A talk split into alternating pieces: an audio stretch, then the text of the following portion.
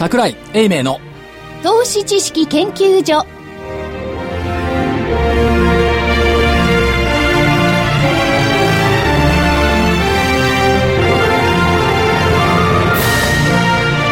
皆さんこんにちは。こんにちは。こんにちは。桜井英明の投資知識研究所の時間です、えー、桜井英明所長はちょっとあの今向かっている途中ですので、番組には途中から参加していただきます。はい。決してね、予想が、外れたから逃げたわけじゃないですよね。はい、そうですよね入れたわけではなくて、ちょっと前のお仕事の方のお時間があって、終わり次第駆けつけてくれますので、ね楽しみにお待ちください。ははいい。えースタジオには、正木昭夫隊長こん、にちは、まさきです。福井主任研究員、こんにちは、ラジオ日経福井です。えーそして研究員の加藤真理子でお送りします。えーそれでは日経平均今日の大引け、はいえー110円85銭安の12,904円飛び2銭、2銭ですね。はいえー100等円85銭安の12,904円飛び2銭でした。えー続落ということですね。えートピックスがマイナス19.26ポイントの1000飛び70.77ポイント。出来高が概算で43億7463万株。売買代金が概算で3兆2990億円。値上がり銘柄が122。値下がりが1570。まあ、91%。えー変わらずが24。えー比較負荷が1と。いうことになりました。今日はあの規模別もみんな下げ幅が大きいですね。大型が13.39ポイントですね。中型が20マイナス26.10、えーそして小型がマイナス75.65と。小型がすごいですよね。ええ大型は一時期ね、日経平均プラスになってましたよね。そうですねその時には大型はプラスだったんですけれども、えー、ファーストリテイリング。はい、はい。これを見てたらね、あれよあれよという間に値受けしましてね、それを上がっていたんですけれども、まあそれが現れていると。で、えーこのところ木曜日といえばですね、はい先週が737円。そうなんですその前が、えー歴史的な大暴落、1143円。はい。今日も、もう、100等円。はい。で、1万、うん、3000円台を2ヶ月ぶりぐらいですね、割ってしま4ったとですね。5日以来の1万3000円割れと。ま、ま、魔の木曜日っていう言い方がね、あるんですけれども、えーこの番組の日は、魔を呼ぶのかっていう感じもしてしまうんですが、えーこの背景、まあ、昨日成長戦略をね、はいい、ろいろお政府が発表してましたけれども、それの具体例がないとかそういうのもね、はいえーマイナスになっているのかと。どうなんでしょうかね、その辺ね。あの、今日の小型株の売られ方なんか見てると、一部やはりその期待感で、えーずーっと買われてきたものが、あまり具体策がなかったねということで、あの、例えば、えー創薬ベンチャーですとか、まあ、薬薬品関係とかですね、はい。まあ、テーマになりそうだったものがかなり厳しい状況で、えー売られてましたね。ね。あのマザーズ指数の方も、えー今年、今日は今年最大で13%。13%えー下げてるようですので、やはりそういう影響出てるんでしょうね。ね。まあ、影響あるんでしょうけれども、やっぱり、その、おなんですか、進行治療の方、売られてると、換金売りでしょうね、そうですね。ですね。環境に出てるし、あの、一部ですけど、あの、信用の、あの、評価損。評価損もねで、あの、お衣装が発生してるっていうんで、まあ、現物を、お現金化しなきゃいけないということで、まあ、こういうことが出てるんじゃないですかね。厳しいですよね。厳しいですね。うん。それで、えー今朝あたりなんかも非常に、今朝というこの市場もですね、はいえー幅こそ大したことは以前と比べてないんですけれども、はいはいえーその小さいバンドの中でですね、行ったり来たりするんですけれども、午前なんてのはやっぱりあのー対応がね、はい外資系に従えっていうのが今の流れらしいんでね、それに従うために全部外しておいたっていうのがあるらしいですからね。はいはいはい。ディーリング部門とかそういうところは。それで、えー外資系が動いたらすぐにそれに乗っかると。なるほど。そういう動き。だから、ゴゴバの引け際なんていうのははいそういう感じなんですね。売ってきたからよ、俺たちも売らなきゃいけない。そうそうそう、そんな感じですね。主体性はどこにあるのか主。体性ないでしょ。じゃあ多分。もっともこの相場で主体性があったら、儲からないんでしょうかね。そうでしょうね。ええまあ、ただ、あの、個人のお取引量に占める比率が、はい。えこのところ30%を超えてるというふうなこともあるので、まあ、あの、こういうお金自体が徐々に入ってくればですね、あのー市場の方も、まあ、ある一定のところで取り、あの、止まるんだろうとは思いますけどね、昨日あたりから、あの、福井さんね、はい。結構ね、ええ。にわかチャーチストたちがですね、え黄金分割ですとか、はい。ボンジャーだとか、一目均衡とか、はいい、ろんなものの噂が飛び回ってきましたよ。ええいや、あのーすでにね、それはね、えー、23日先月の、はいはいその次の日あたりからね、ええーチャーチストの大御所を含めて結構元気づいてますあ、そうですか。元気づいてます。まあ、チャートを無視する展開でね、11月からガンガン上げてきて、そうですね。えーチャーチストは黙っておりましたけれども、はいここに来てまた元気を、まあ元気って言っていいのかどうなのか。はい、はい。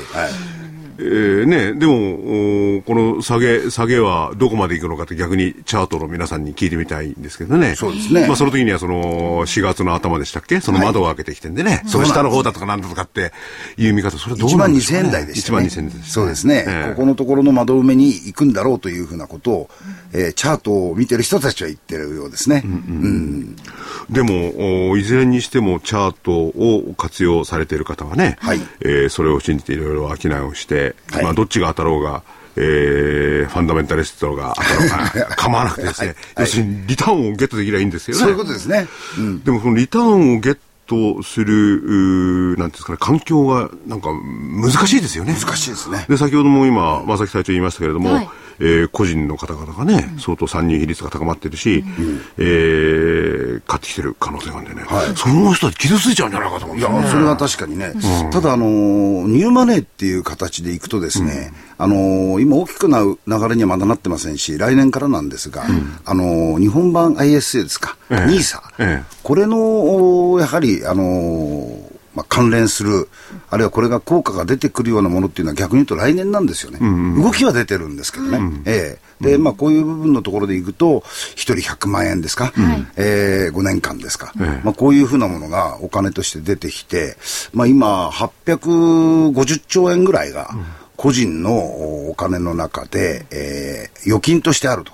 言われてるんですね。1540兆強の、まあ金融資産ですね。金融資産なんです。うん。このうちのまあ個人の55%ぐらいが、えー銀行に預金としてあるんで、まあこちらの方から市場の方に、えー流れてくると、まあ、えーざっくり見て、えー10兆円台のお金が市場に流れてくる可能性はあるかなということなんですが。でもそれもね、まあ来年なんですよ。正木隊長、はい。その小小口のね、はい。あ小口って言うんですか？小口、小口。のね、投資システムね。はい。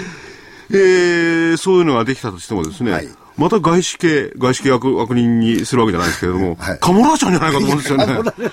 で、その外資系ね、はい。あの、隊長は長かったんでね 外資系の手口分かってるでしょいやいや分かってると言っても、まあ、こういう状況になればですね、えあのートレンドで、今、売買してる人たち、まあ、コンピューターを使ったりなんかしてる人たちは、やはり、あの、このトレンド完全に出てますからね、下向きのトレンドが。だからこういうところではやはり、そう簡単に、えー止めないですよね。逆の動きが出てこない限り。下に行けば行くほど儲かるシステムですからね。そういうことですねガンガンその時は行きますよね。いきます、いきます。ということはもっと下げていくってことですか？あの、要するにそういう部分のところでいけば、そのおトレンドをですね、ブレイクするようなところがなどっか出てこないと、あの、この流れっていうのはそう簡単には止まらない状況だとは思います。ええだからそういう意味で言ったらね、先ほどチャーチストの皆さんが元気づいてきて、それはそれでいいことなんですけれども、はいあるいはファンダメンタリストもいろいろね、はい理由を探してんのか、はい。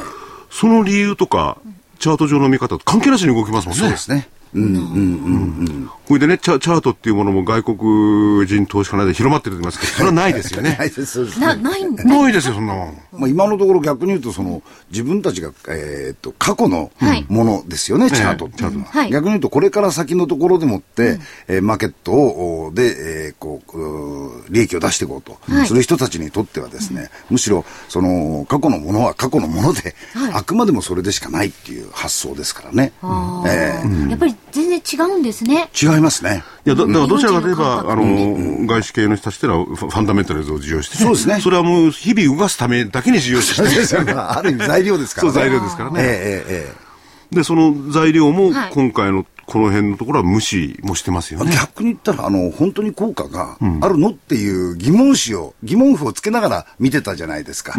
今回のこの政策だとかなんかにしても。でね、でもその政策自体がそんなに大きなマーケットにインパクトを与えないねっていうことになると、はい、やはりこのもの自体のクエスチョンマークが確信に変わ変わってくる可能性あるわけですね。でも、あのー、いろいろ話題が飛びますけど、バーナンキ議長といいますか、アメリカの FRB もですね、これまで日本円にしたら300兆ぐらいぶち込んでるわけですよね。そうですよね。それだけぶち込んでも、なおかつ、まあ、あのー、あちらの方ではですね、はい、国際のバーナンキ議長がですね、はい、買い上げを絞めようかと、それは出口だということで、まあ、今回の安くなるきっかけでニューヨークのね、そうですね。きますけれども、でもそれだけつぎ込んできても、まだまだ経済の指標はまだ、あの、まだら模様ですよね。そうですね。ええ。ー、あの、今日あたり外資の中で債券のかなり大きな運用しているところのコメント見てても、うん、やっぱり全体的な、あの、流れの中で、うん、アメリカは確かに回復基調としては、いい回復、うん、いいトレンドで回復してるよと。だけど、それがまだ、その、本当に、えー、そのまま続くのかどうか、なところがまだ確信が取れてないっていう、そんな見方をしてますね。うんだからね、あの、えー、大不況の専門家のバーランキー議長ですね。大不況の専門家。はい。大学者ですからね。大学者です。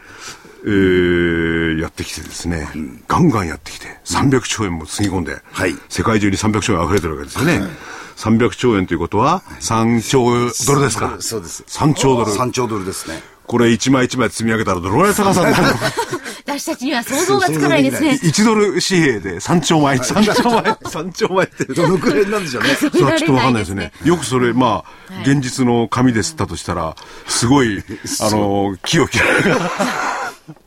おっしゃる通りですね。まあ、数字上のマネーが動き回ってですね、それが300兆円、3兆ドルあるわけ。それでも経済はまだわからない。そうですね。じゃあ日本が異次元の緩和って黒田、ね、はい、えー、総裁をおっしゃいましたけれども、はい、異次元ってどんなものなんですか？で今日だってね、そうい。う意味でやら、今日っていうんですか、リートだって買い上げがね、そう、ね、たかたか1億ぐらいのもんですよね。うん、もっといけよって感じがするんですよ。はい。まあ、これで債券自体が、まだこの暴れてる、この前、あの0.9をちょっと超えてきましたけど、今のところ0.87ぐらいのところですか？ら、さっきちょっと3時ぐらいで見て、0.84ですか。あ日中0.87ぐらいだったんで今日ちょっとね、買われて、買われてですね、反発してね。まあ、日経平均が下がってくると、債券買われるというふうな形が、今、シーソーみたいになってますからね。でも、この債券に関しても、最近はそうでもないですやっぱり方向感がないですよね。ないですね。うん。それはね、はい。あの、栗さんがさっきも言ったように、完全にあの景気の方がトレンドとしてこう右肩上がりに少しでもなってくるきて、うん、債券の、あのー、まあ、がこれが0.9だとか1に近づくとか、これであればまだいいんですけど、まだ時間的にそこまでのあの状況ができてないですよね。うん。だから債券の方が先に言うと、どうしても、あの、債券利回りが上がってきちゃうと、やはりこれのマイナス部分の方が先に出てくる。まあ、スタグフレーションみたいなね、形になってくる可能性もあるかなっていうんで、この辺はやっぱりすぐ嫌気されるでしょうね。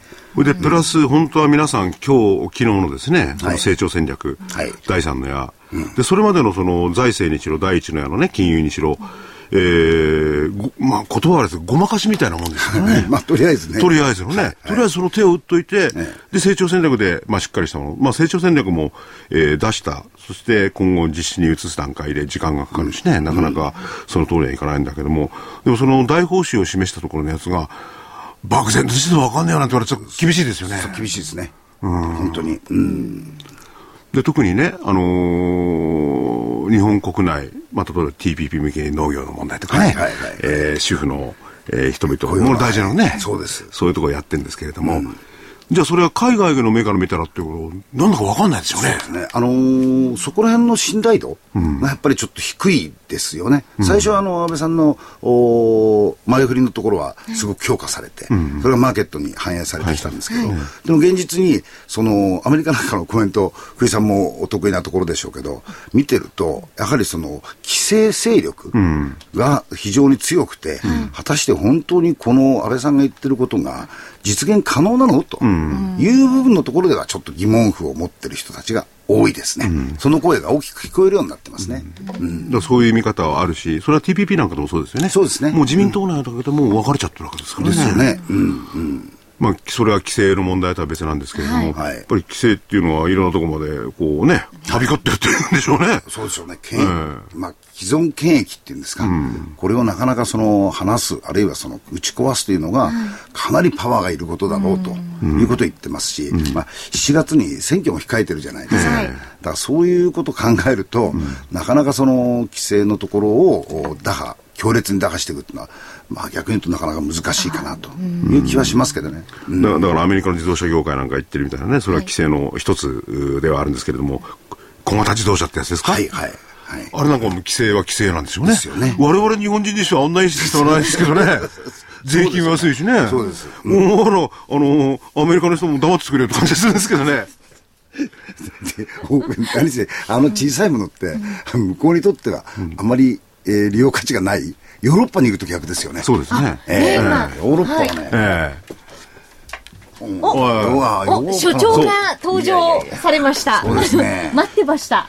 はい。で僕はとりあえずあごめんなさい、あの話の途中で、今規制の話をしてたんですけれども、お桜井社長がですね、はい、えー、遅ればせながら駆けつけてきましたんで、はい、えー、いろいろ変わりますけれども、はい、その前によあのー、先週の予想が外れたんで私謝ってきましたんで。あ、そうですね。だから、なおかつ予想が外れたから今日は来ねえんじゃねえか。はい。あのちゃんとあのそういうメールもいただいてるので。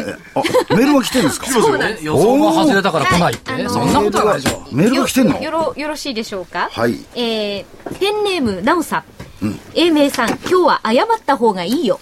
また もう日経平均の予想なんてやめた方がいいよ私はもともと英明さんの予想は全く参考にしていませんでしたけどね いや、謝りますよ。本当に。100円安？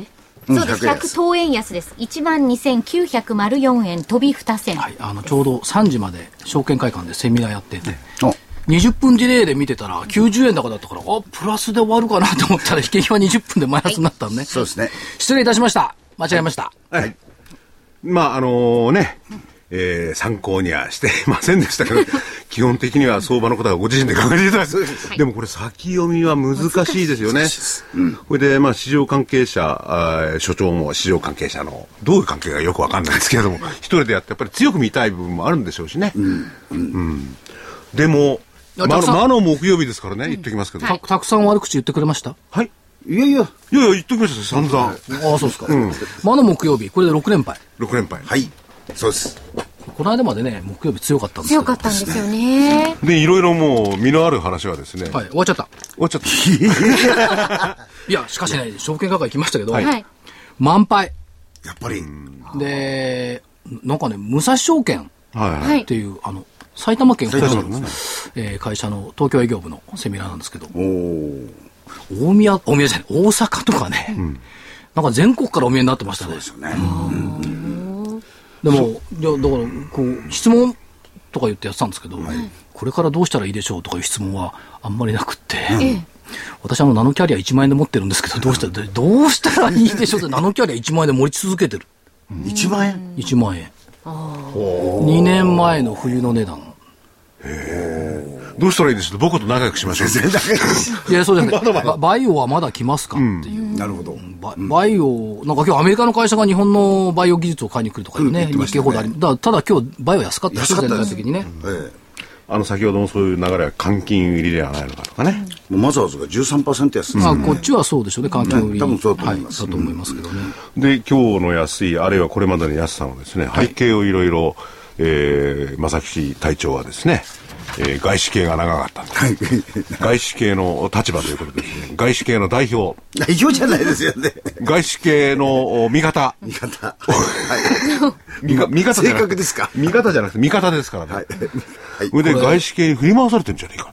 いえ、そう、外資系しか先物に振り回されてるのと、うん、えっ、と、海外投資家の刹那的な動きをする海外投資家ね。振り回されてるって言ったところがあるんですけども、はい、今ね、ニューヨークで結構日本悲観論って出てきてるんですよね。うん、で、日本は危ないっていうのをずっと言っていたのが、ヘイマンキャピタルのカイル・バスさん。カイルさん。バスさん。はい。日本は危ないと唱え続けてずっと失敗続きだった。なるほど。そうそうですね。半年間日本はダメだダメだって言って8000円台から1万7、6000まで来ちゃった。だ彼が、あの、主張は全然変わんないっていうのがあちこちでこう言われていて、日本国債が急落する、長期金利が急騰する、日本経済が空洞化する、悪い円安で日本は資産消費の浮き目を見る。うん、これ、まあ、反アベノミクスの連中のよく言ってる論法なんですけども、うん、例えがすごくって、うんサブプライムローンで家を建てたラスベガスの低所得者と、借金を膨らませ続ける日本政府の姿は一緒だ。だから債券先物オプションにお金をこう出す投資家が増えてきてる。だからまあ、為替と株価をこうリンクさせて言う人多いんですけど、やっぱり債券と株価っていう正木さんの持論ですけども、うん、そっちにやっぱり目を置いた方がいいのかなと。ね、債券でしょ？債券なんですよ。そう。なんだって。量から言ったら債券の量の方がはるかにでかいから、そこなんでしょうね。ねだからそういう意味では債券の債務率日本は200%ですからね。でもね、これ、これを見ていて思いました。また太らせてから食べようとしてるのか。誰をですか？東京市場。なるほど。やっぱりね、8500円じゃ食べても骨しかないじゃん。はい、はい。しゃぶるしかないじゃない。ですか。8500円の骨しゃぶるよりは、ちょっと太らして、そっから食べた方が東京市場って、まあ、食べると売りっていうことね、その方が美味しいかなっていう発想が昨年11月以降の相場で、まあ、今のところそれを巻き返しってことなんでしょうけども、まだまだ太らせるんじゃないの？と考えた方がいいんじゃないの、福井さん並みには太ってくると思う。なるほど。でもこのぐらい、まあね、短期間の間にこれだけ上げてきて、食べであありますよね。うんふざけんじゃねって感じ そうあと昨日ほら、あの、アベノミクスの第三の戦略に対する失望感ということをみんな言ってるじゃないですか。はい。うん、そんなに失望した？いや、中身がだから、具体性がなかったねっていう話と、さっきも話したんですけど、はい、あれをやろうとするのに、抵抗勢力がどのくらいに強いか、その辺のところにはあるよないねっていう。いやだ、だから入ってなかったのは年金の運用でしょ、うん、原発とカジノでしょ、うん、これ入ってなかったって言ったって別に目新しくもなんともなくって、これやっぱりどっかで入れていくんでしょ？どっかで入れていくと思います。よ。と思いますよね。うん、で、かつ、その、それだけじゃなくて、やっぱり大事だったのは、これあんまり言わないけど、一人当たりの名目 GNI。はい。これが600万円にするって言うんでしょ、うん、今アメリカ480万円しかないのよ。うん150万円ぐらい増やすって言うんでしょ？そう。うん、今日本が450、60万で、これに150万増やしたら600万でしょはい。アメリカ GNI これ増えないとすると、うん、突出して世界一ですよ、これ。ちなみに中国の15倍ぐらい。でもこれでもってやったら、また個人資産が増えちゃうんじゃないですか？いや、個人資産が増えるのと、だからそっちに持っていきたいんじゃなくて、やっぱり個人の消費拡大に持っていきたいんだろうなということは、これ今までとね、実は違うと思うんですよ。うん、今までは GNP、まあ、GDP を増やすっていう、はい、GDP を増やすっていうことは、これ個人じゃなくて企業ですよね。はい、企業に増やしてもらおうよっていう姿勢が、これ個人頑張ってよって、個人を裕福にしようねっていうのは、1960年代の池田改造の、池田内閣のところに戻ったよねっていう。この発想って実はでもすごく大事なんじゃない？あの、いいを唱えますけれども、はい、じゃあ具体的にね、それだけ増やすとどうやってできるのっていうのは僕疑問なんですよね。それがこれから出てないのよ。だ、出せないんじゃないですか？いや、だけど、OECD が見たって、うん、日本のその生産物に対する付加価値は世界ナンバーワンだ、うんうんうん、その付加価値に対する正当なペイをもらえる、うん、だって今、日本のだって会社員の給料安いもん。うん、安いですよ、うん、それから、えーと、起業家がうまく成功できるようなシステムを今ほら起業しても1年以内に潰れていくところって8割ぐらいあるじゃないですか。うん、そうですね。これが継続、だ、ダメな企業は潰れていいんだけど、うん、これが継続できるような規制緩和を続けていくっていうことは、みんながみんながよらば退治の影じゃなくって、うん、その起業家精神を持つっていうところに多分行くんでしょう。意味軸もね、あのサッカーでワールドカップの引き分けた本田圭佑選手が言っていたのは、個の時代だって言ってました。個人の個、はい、日本って集団になると強いけど、個人弱いじゃん。そうですね。だ日本のその個人主義っていうか、個人を強くする。夏目漱石だって悩んだんだから。うん、日本の個人は弱い。集団で強い日本から個人も強い日本に持っていこうという遠大な計画だとするならば、うん、これは意外と深いんじゃない？うん。うん。だってこれ4人いるから4人いると強いけど、一人ぼっちになったらみんな弱い弱い。あの、投資家の立場とかそういうのがね、100年先のことはどうでもいいんだ。うん、今今どうにかしてくれよって感じだと思うんですよ。それで、例えば外国人投資家見てたってね、そういうことはあんまり意味をなさないと思うんですよね。やっぱりもうより短期的ですよね、ある意味はね。愛がないね、マーケットにね。いや、だから。なんかワ、 one, two, three 的発想だな、それ。うん。いや、それはいいんだけど、だからまあ、今どうなのよ。だから、所詮だからその意味では一里塚、うん、一里塚の調整と見ていいんじゃない、調整って言葉使いたくないけど。まあ、あの、よく所長が言ってる、時間軸で見たときに、うん、多分ここのところというのはそういう小さなエポックみたいなところだったかなと言える。だってほら、ね、経済再生担当大臣は、はい、立ちくらみと言いました。はい、ね、うん、あの経済再生担当大臣は、正月の頃に何て言ってたかと、日経平均が1万3000円ぐらいになる、なきゃおかしいよね。うん、それ今じゃん、1万3000円じゃん。そう。うん。うん。で、選挙の前にあんまり早く上がって円安になっても、ちょっと間延びするから、うん、ちっとは時間、時間の幅を持たしておいて、休養するんじゃない、なるほど。だからね、そもそもね、選挙のために株を上げようというね、腹が見え見え。これがよくないっすよね。いやいや、だから腹が見え見えなんだから、やっぱそその腹に沿っていいんじゃない？うん、いや、だからそれを見てきたのは外国人がだったんじゃないですかね、これね。うん、まあ先週売り越しでしたね。売り越しですね。うん。売り越しだけど、だけど3、えっ、ー、と、10兆円買ってまだアロマンス20兆円ちょっとあるはずなんだから、うんうんうん、まあどっかでぶち込んでくるんでしょうし、何が悪いってね、あの、最低取引業者ですよ、基本的にこれ下げてんの。おっしゃる通りだと思いますね。だから、外国、海外投資家がなんだとか、個人投資家がなんだとか、機関投資家がなんだとか言う前に、最低取引やってる奴らが最低残減らしただけの話だもん。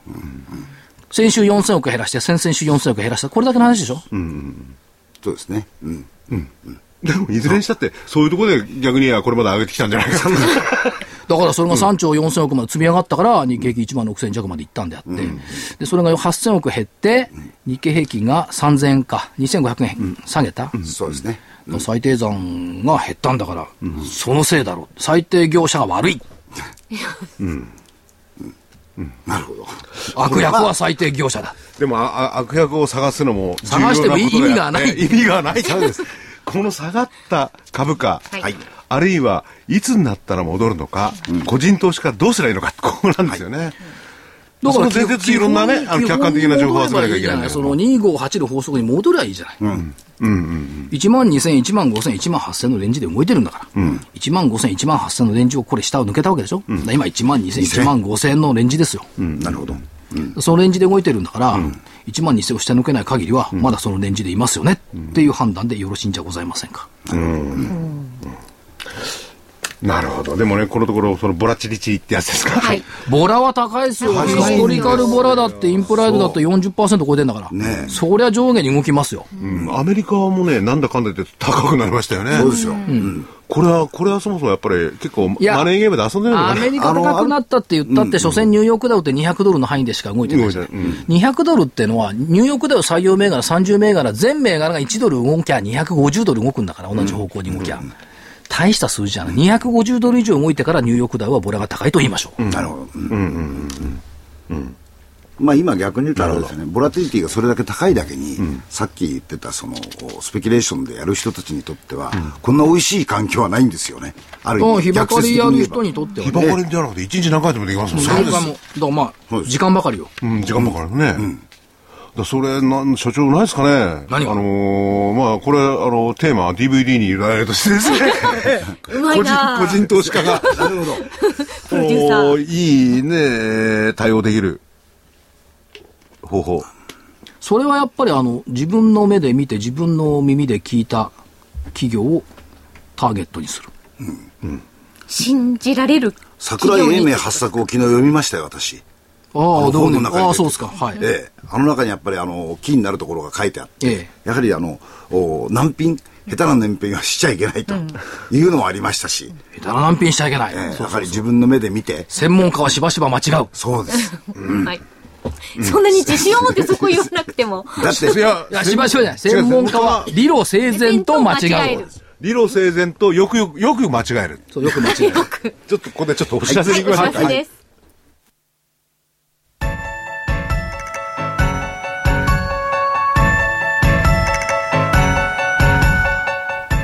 活動的なあなたの応援サプリ。サプリ生活のグルコサミンコンドロイチンは、年を取ると少なくなりがちなグルコサミンとコンドロイチンを無理なく補います。階段の上り下りや立ったり座ったりが気になる方や、お散歩、スポーツを楽しみたい方におすすめです。サプリ生活のグルコサミンコンドロイチンはグルコサミンの含有量が10粒あたり 1600mg コンドロイチンが 300mg と豊富です。300粒の1ヶ月分1本がラジオ日経特価で3980円3ヶ月分3本セットがやはりラジオ日経特価で1万800円さらにお得な6本セットも同じくラジオ日経特価で1万8000円。いずれもお届けには送料500円がかかります。ラジオ日経だけが特別価格でお届けするサプリ生活のグルコサミンコントロイチン。お求めは03-3583-8300 03-3583-8300ラジオ日経事業部まで。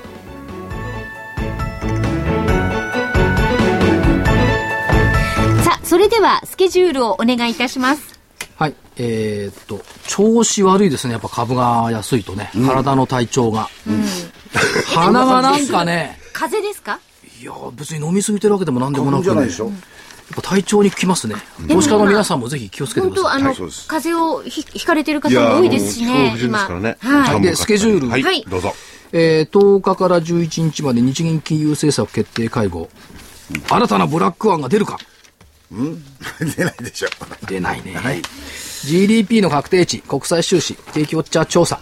11日火曜日、マネーストック。黒田日銀総裁会見。うん、ゲーム見本市 E3。話題にもならない。はいロサンゼルスでやりますが、3年国際入札、ワールドカップ予選、イラク対日本、これも話題になるのかな？昨日、一昨日引き分けちゃったもんでも。もう、もう、出場権ゲットしましたよね。でもやっぱここでちょっと勝ってほしいです、ね、いいですよ、もう。もういいじゃん、別に出るんでしょ？コンフェデレーションカップってやつね、今度ね。今度ブラジル行きますからね。はい。なんか HIS に問い合わせた、なんかたくさん来てほしいね。ワールドカップ見学ツアー。なるほど。弾丸ツアーらしいですね。そうらしいです。止まらないみたいな感じなんですか行く？いや、どこだっけ？ブラジル？ブラジル。やめようね、トイもね。えー、12日水曜日、機械受注、アメリカ財政収支、10年国債入札。スプリントネクステル臨時株主総会だけど、これ伸びるかもしれない。うんとこまでかな。13日木曜日、アメリカ小売売上高、輸入物価、30年国債入札、イタリア国債入札。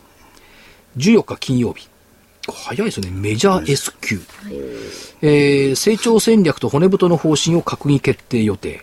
アメリカ鉱工業生産、経常収支、ミシガン大学消費者信頼感。スイスでオリンピック招致のプレゼン。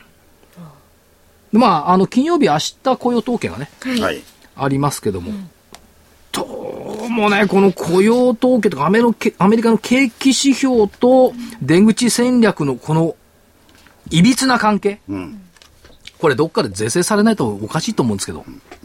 だって景気が良ければ出口戦略が早まるから、はい、要するに金融緩和の縮小が早まるから株安、うん、景気が良くて株安っておかしくない？これ。で、景気が悪ければ出口戦略がそのまま続いて、あの、先に伸ばしになって、金融緩和が続くから株高、うん、足元景気実態悪いのに株高、これおかしいってどっかが。うんうん、おかしくないですよ。なんで？だって金余ってんだから株式市場とかそういうところで回したら得ですもん。だから、だから19でいく。19。基本は。うんうん、19でいく。だから75日線重視で200日線はまだ蚊帳の外っていう話ですね。うんうん、75日線、19線、200日線が景気線とすれば。おかしくない？マーケットはマーケットでそれだけ独立して動いちゃうって、おかしくないですか？いずれね、この論理ね、どっかですり替わると思うのよ。うん、景気がいいから株高、景気が悪いから株安。だってリーマンショックの後って景気が悪いから株安だったの。はい、その時に需給戦略多少ありましたよ。はい、お金が無尽蔵にドルするからそれで戻したってそういう経緯もありますけども、それじゃちょっと違うんじゃないっていう。うんうんうん、いや、確かにそその通りなんですけれども、でも、株が右肩上がりっていうことを前提にするなら、右肩上がりのために何でも理由つけますからね。はい。どっちだっていいんだもん。いや、だからね、その、経済学的にものを考えるということの虚しさを、ちょっと3つかぐらい言ってみようかな。はい。神様は、どうして経済学者を作られたのですか、うん。答え、はい、天気予報をする人をよく見せるため。これかともしてるかな、経済学者は何をする人ですか？答え。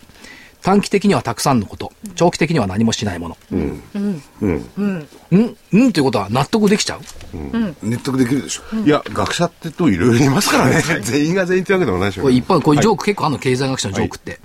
3人の軽量経済学者が狩りに行って、大きな鹿に出会いました。最初の軽量経済学者が弾を撃ちました。うん、左に1メートル外しました。はい、2番目の軽量学者が発砲しました。弾を撃ちました。これまた右に1メートル外してしまいました。うん、3人目の軽量経済学者は弾を撃ちませんでした。うん、万歳と言いました。やった、撃ち取った。ああ、と、と、っていうかそういうことなんですね。右に1メーターずれて、左に1メーターずれたら、統計を取ると真ん中になる。そんなもんじゃないの？今の、この、何、出口戦略と景気実態の話って。いや、だから、あのー、これまで経験したことのないような経済の環境にあるんですよね。うんそれはちょっと対応できるのかどうかっていうのは分からなくて、でも、今までの経済学から言えば、これはちょっととんでもない話ですよね。うん、アメリカの出口戦略とかそういうのも含めて。これ、だからね、あの、いわゆる常識で考えると当てはまらないですよ。えちょっとおかしくないって。これ小学生に聞いたら、父ちゃん父ちゃんそれおかしいじゃんって絶対言うと思う。うん、何お金吸ってお金吸ってばらまいて景気いいって言ってんのとかね。うん、立教中学数理研究会の彼なんか絶対おかしいって言うと思う。はい、そう思います、ね、これおかしくないですか先生って絶対言うと思う。うん、でもそういう基本論は大事なんですけど、何回も言うように株が上がってで、えー、っと、はい、来週の見通し。はい。言います先週は外しました。はい、下13799。はい。これだけど、昨日ザラバ瞬間つけそうにいったのよね。うん。5倍値で。そういうこと言うとまた言い訳してるとかあ言い訳黙ってね。男は、男は黙って間違えました。はい。加減。はい。もう簡単にきます。はい。1万3000円。はい。理由。余り超え目標水準。うん。今日割れてんだよね。割れてます。割れてます。割さんね。はい。来週ですからね。100円弱。上限。はい。1万5000円。リャングーパーの心理的節目。なるほど。2000円のアローワンスがありゃ、うん、でも基本路線はだから右肩上がりしないよね、来週ね。うんうんうん。原値より上なんだかしたら。はい。はい。でも今日1万2000円台ですよ。1万2900円台。はい、4円。うん、100円弱。いや、今ね、100円なんてね、ボラ、ちっちゃいちっちゃい。まあ、そうですね。だって、引け20分前は1万3090円。ほいでおまけに、魔の木曜日がこの結果チェックの日ですよ。そうです。ちょっと待って。でも、ちょっと待って。いやいや、4月まではさ、木曜日の引け高ってあったじゃん。そうそうそう、ね。5月なかった。うん。6月もない。うん。これだけど5番実況やってるワーチなんて大変だろうね。そうですね。木曜の5番。えうん。まあ水曜の5番私実況やってますけど、昨日でも大変でしたよ。昨日ひどかったよ。5番より直後にね、小泉さんが、飛天の間で開あの、安倍さん。安倍さん、安倍さん。安倍さんが飛天の間で話をし始めた瞬間に、バーンと上がったんですよ。200期待、期待してるってこと情報端末に出てきてるのは、始まりましたとか大したこと言ってない。そんなにビューンと上がった。3分後からドーンと下がり始めた。いやー、なんだったんだろうだから単単純にイベントドリブンでしょ。ですね。うんでもあの内容だってすでにいろんなところが分析したりなんかしてね。そうですね。分かっていましたはずですよね。うかだから、しかしかも、始まったの買ってすぐ売ったんだ。そう、あまりさん面白かったね。いや、事前報道が多すぎて新鮮味がないって、それ、ちょっと待って、それ、それさ、官僚か政治家がリークしない限り新聞も書けないんだからさ、それ甘利さんに言われたくないよ、みたいな。書かせたんじゃないの誰が言ったか知りませんよ。誰が言ったか知らないけど、リークが多かったからそうなっちゃった。うんだけどまあ、どうでしょう、S q に向かって、うん、強いと見るんですけどね、最低算も1兆円近く減ってるんだから、うん、と、ごまめの端に知り。はい。うん。まあ、為替の方も99円台で、その辺がどうなるのかとかね。はい。まあ、それこそ直近ではアメリカの雇用統計。はい。で、その出出口をめぐるいろんな発言。まあ、とちょっとないでしょうけどね、来週あたりはね。ただね、その、うん下げ幅に対して戻りの幅がだんだんこの半分ずつぐらいになってるのよ。そうなんです。ボールのバウンドがね、チコチコチコってチコなってるのよ。そうなんです。それはありますね。で、多分ね、その止まる水準がまあ1万2000、3000のこのレベルで止まるんでしょう、バウンドがね。うんうん、そっからあともう一回その地下の閻魔様に行くのか、うん、地上に復活するのか、そこの今分かれ目なんでしょう。そうですね。その時に外資系がまあメインだとするならばね、はい、これまで30数十パーセント儲けてきたわけですよね。はい、はい、はい欲をもっと書きますよね。書きますね。もう一上昇、二上昇、一下落、二下落ぐらいってのは想像しますよね。しますね。それどう出てくるかなんですよね。ねうん。いずれどどっかではね、多分買いに来るんですよね。だと思いますけど。うん、はい。だからそのきっかけが何なのか、これは分かんないですね。うん、うんまあ、いずれにしろその時間軸で、うん、見たときに、今年のその7月までか8月までか、その辺のところをどういうふうにあの戦略練るかだけですからね、うん、うん、今年の12月なんて考えてませんから、まず。そうね、そうね。せいぜい3か月ぐらいですね。そうです。2、3か月です。あるいはね、今年の分、ほら、もう稼いじゃってんじゃない、うん、いや、これ僕はね、外国人は稼げる時はバンバン稼げてる、ね、いやいや、稼いじゃってるから、うん、結構余裕ある商いをディーラーたちはやってんじゃないかなと。うんいう気もする。まだでも6月だからね。いや、リーダーたちは出来高ですよね。6月あ、そうだ、ちょっと待って、6月だからそうだ、稼げちゃってるんだ、半年分で。いいんですよ。6月までにある程度稼げると、そうだよ、ここでも見えてる。あともっと動けるんですよね。本当動けるしね。動けるんですよ。それであの、ほら、年俸制じゃないか、出高制ですからね。そうです。ガンガン稼げるかも稼ぐほど、諦めるってことはないと思うな。思いますけど。木曜日が6連敗ってよく気がついたね。え？ニュースで出てますニュース？うん。これ調べたとペペペと。ピピピ調べて。いや、火曜日のさ、火曜日のも、まあ高いんでしたっけいや、火曜日の番組でウッチとやってて、これ言ったのよ。一番いいのは金曜日なの。ああ。16勝5敗。おで、木曜日これ今日いっぱいしたから12勝10敗。5連敗、6連敗。水曜日14勝7敗。火曜日9勝13敗。金曜日がいいんですね。金曜日がいい。実は金曜日がいい。金曜日って、ポジション持ち越しにくい日ですけどね。いいんですよ。そういうしかも100円以上上がったのが11回。おいやでも今、金曜日って言ったってね、海外の先物とかいろいろあるじゃないですか。ありますね。そっちでまた一加工、二加工できますもんね。まあだからあれですよ、あの株価はより開くなんですよ、今。うん、なるほど。そうですよね。うんだから、落ち落ち寝てもいられないってぐーぐー寝てますけど。我々はでしょ。明日大丈夫。ちょっと西に行くから。ああ西に行くと高いアノマリー。先週熊本行ったら清日高かった。高かった。ね、セルイン。熊も上げたでしょ、熊も。ありがとうございます。セルイン名もその通りになったしね。なりましたね。えー、日本はね、日本はね、私はセルイン名はないと言って、これ間違えました。もう今日誤りの日。いや、それ謙虚ですよ。じゃいつも謙虚じゃない。じゃあ、ここでちょっとお知らせに行きましょうか。はい。はい。こちら。はい。えー、予告でよろしいんでしょうか？それとも。予告、予告。予告。はい。じゃあ、予告は、まず、投資知識研究所でいきますか。はい。はい。すごいですよね。投資研究所はこっちじゃないですね。こっちじゃないですね。こっちだ。はい。はい、失礼いたしました。2013年6月号。え今年のテーマは、2013年こそ投資の勝ち組になろう。すごいですよ。ズバリ。桜井英明のマネーゲームはこうやれ。マネーゲームを利用して、その上を行く投資術。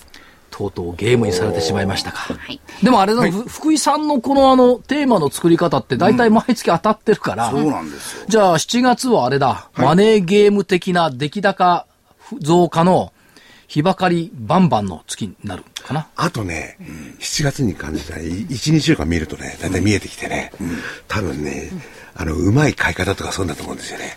そこねじゃないんですね。乗り方とかそうなる可能性ありますよね。ああ、だからマネーゲームはこうやれなのか。だって先月なんてあの高いところで、売りは、売りはこうやれって出てきたもんね。そうです。福井大名人だよね。これから福井さんも日経金の予想やる？いや、僕はしないです。予想とかそういうことは。いや、あの、どうせね、はい、おめえの予想なんか参考にしてねえなんて言われちゃうんだから。それ誰がやっても言われるんだけどさ。ね、いや、でも、それでも、あのー、皆さんがいろいろね、うん、予想とかそういうのを自分で考えるきっかけになればね。そうですね。それあえて犠牲となってるのが首相ですから。そうですね。別に犠牲じゃないですよ。はい。人をサクリファイスじゃないあ、そう、ごめんなさい。はい。また英語の発音が悪いって。いや、そそれはいいんだよ。あのー、ニューヨークタイムズかな。そこに一昨日えっ、ー、と、サク、サク、サクリストってね、うん、不可思議な市場、トゥインベスト。日本市場は。うん、不気味とか不可思議って意味だなんですけどね。うん世界で一番不可思議不気味な市場だって書いてありますね。サスピアス、えー、そう。サスピアス。いやいや、えササクリ、サクリエスとかななんかそういうちょっとね。それは、ちょっと、ちょっと調べたら出てなかったんですけど、多分ね、その不気味っていう意味なんですよ。そういう見方をしてますよね。じゃあ何東東京市場は深海岸みたいなもんなの？いや、これだけ上げてこんな下げたら。海の底のあんこみたいなね。逆ですよ。それで、まあ、それで、えっと、はい。それは DVD。マネーゲームね。こちら、の、6月27日発売です。えー、DVD 内容が約1時間、価格は8400円、送料は500円です。桜井英明のマネーゲームはこうやれ。マネーゲームを利用してその上を行く投資術。6月27日発売です。大体ですね、マネーゲームにやられてるわけじゃないですか、個人投資家さんだったらその、逆手に取るって。受けて立つ。受けて立つ。はい。マネーゲームで取り戻せ。そう。マネーゲームダメ言いたくないんだな。マネーゲームじゃなくて。インベストメントプレイング。いや、かっこいいな。かっこいい。プレイがタイトル変えようかな。おかしいよね。おかしいよ。おかしいよね。インベストメントプレイング。そうそう。本質、手口を知って利益を増やす投資術。同じ土俵で勝負しようというテーマでございます。はい。はい。なるほど。え、そして、えー、こちらが、えー、あれですね、銘柄バトルの方ですね。こちらは、はい、えー、次の日、6月28日に発売になります。7月号。全体相場より自分の株。うん、自分の株よりリターンゲット。うん、大幅リターンゲット勝負銘柄はこれだ。うん、多角視点から。はい。銘柄を自分の株よりリターンゲットですよ、うん、だからあんまり株式の、まあ、所長にと行いますけれども、思い入れないで、利益だけ取っていこうじゃないか、なるほど。はい。多角視点から銘柄を絞り込む。注目銘柄満載。銘柄選びに迷うあなたにベストな指針と具体的銘柄満載。6月28日発売。価格は8400円、送料500円です。うん。ねえー、いずれも売り切れの恐れがあります。なるべく早いところで、はい、あの、ご予約をしていただければね。ねはい。うん、まあ、先手はこれからいいでしょう。はい。はい。まあ、どうですか？上げ100日、下げ3日。うん上げが100日続いて下げがわずか3日ならいいんだよね、これ。うん、違うんだ。上げるのはだらだらと100日。下げるのは一気に3日。100日かけて上がった分を3日で一気に下げる。そうですね。っていう感じが今。このところそういう感じですよね、うん、下げるとき大きく下げてっていう、うん、でも前は逆でしたよね。今までのこの上昇相場は上がるときにものすごく大大幅に上がって下がるときはまあそれほどでもないみたいな、うん、それがだからまあ逆だ同じだけのお金がやっぱりマーケットでうごめいてるっていうこととまあマーケットが入ってきてるお金お金に対してちっちゃすぎるんじゃないのと、うんいう感じもしますよね。うん、そう伴ってきたら、お金のあいっぱいある方、遊べるって言っちゃなんですけど、できますよね。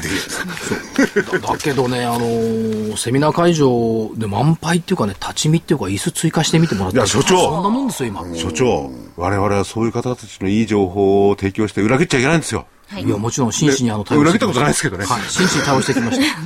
裏切ってないつも、市場の方が俺たちは裏切る。そそれはまたほら、言い訳になるから、それ言っちゃダメなんだ。市場がどう動こうと間違ったのは我々。うんあ、いや、私。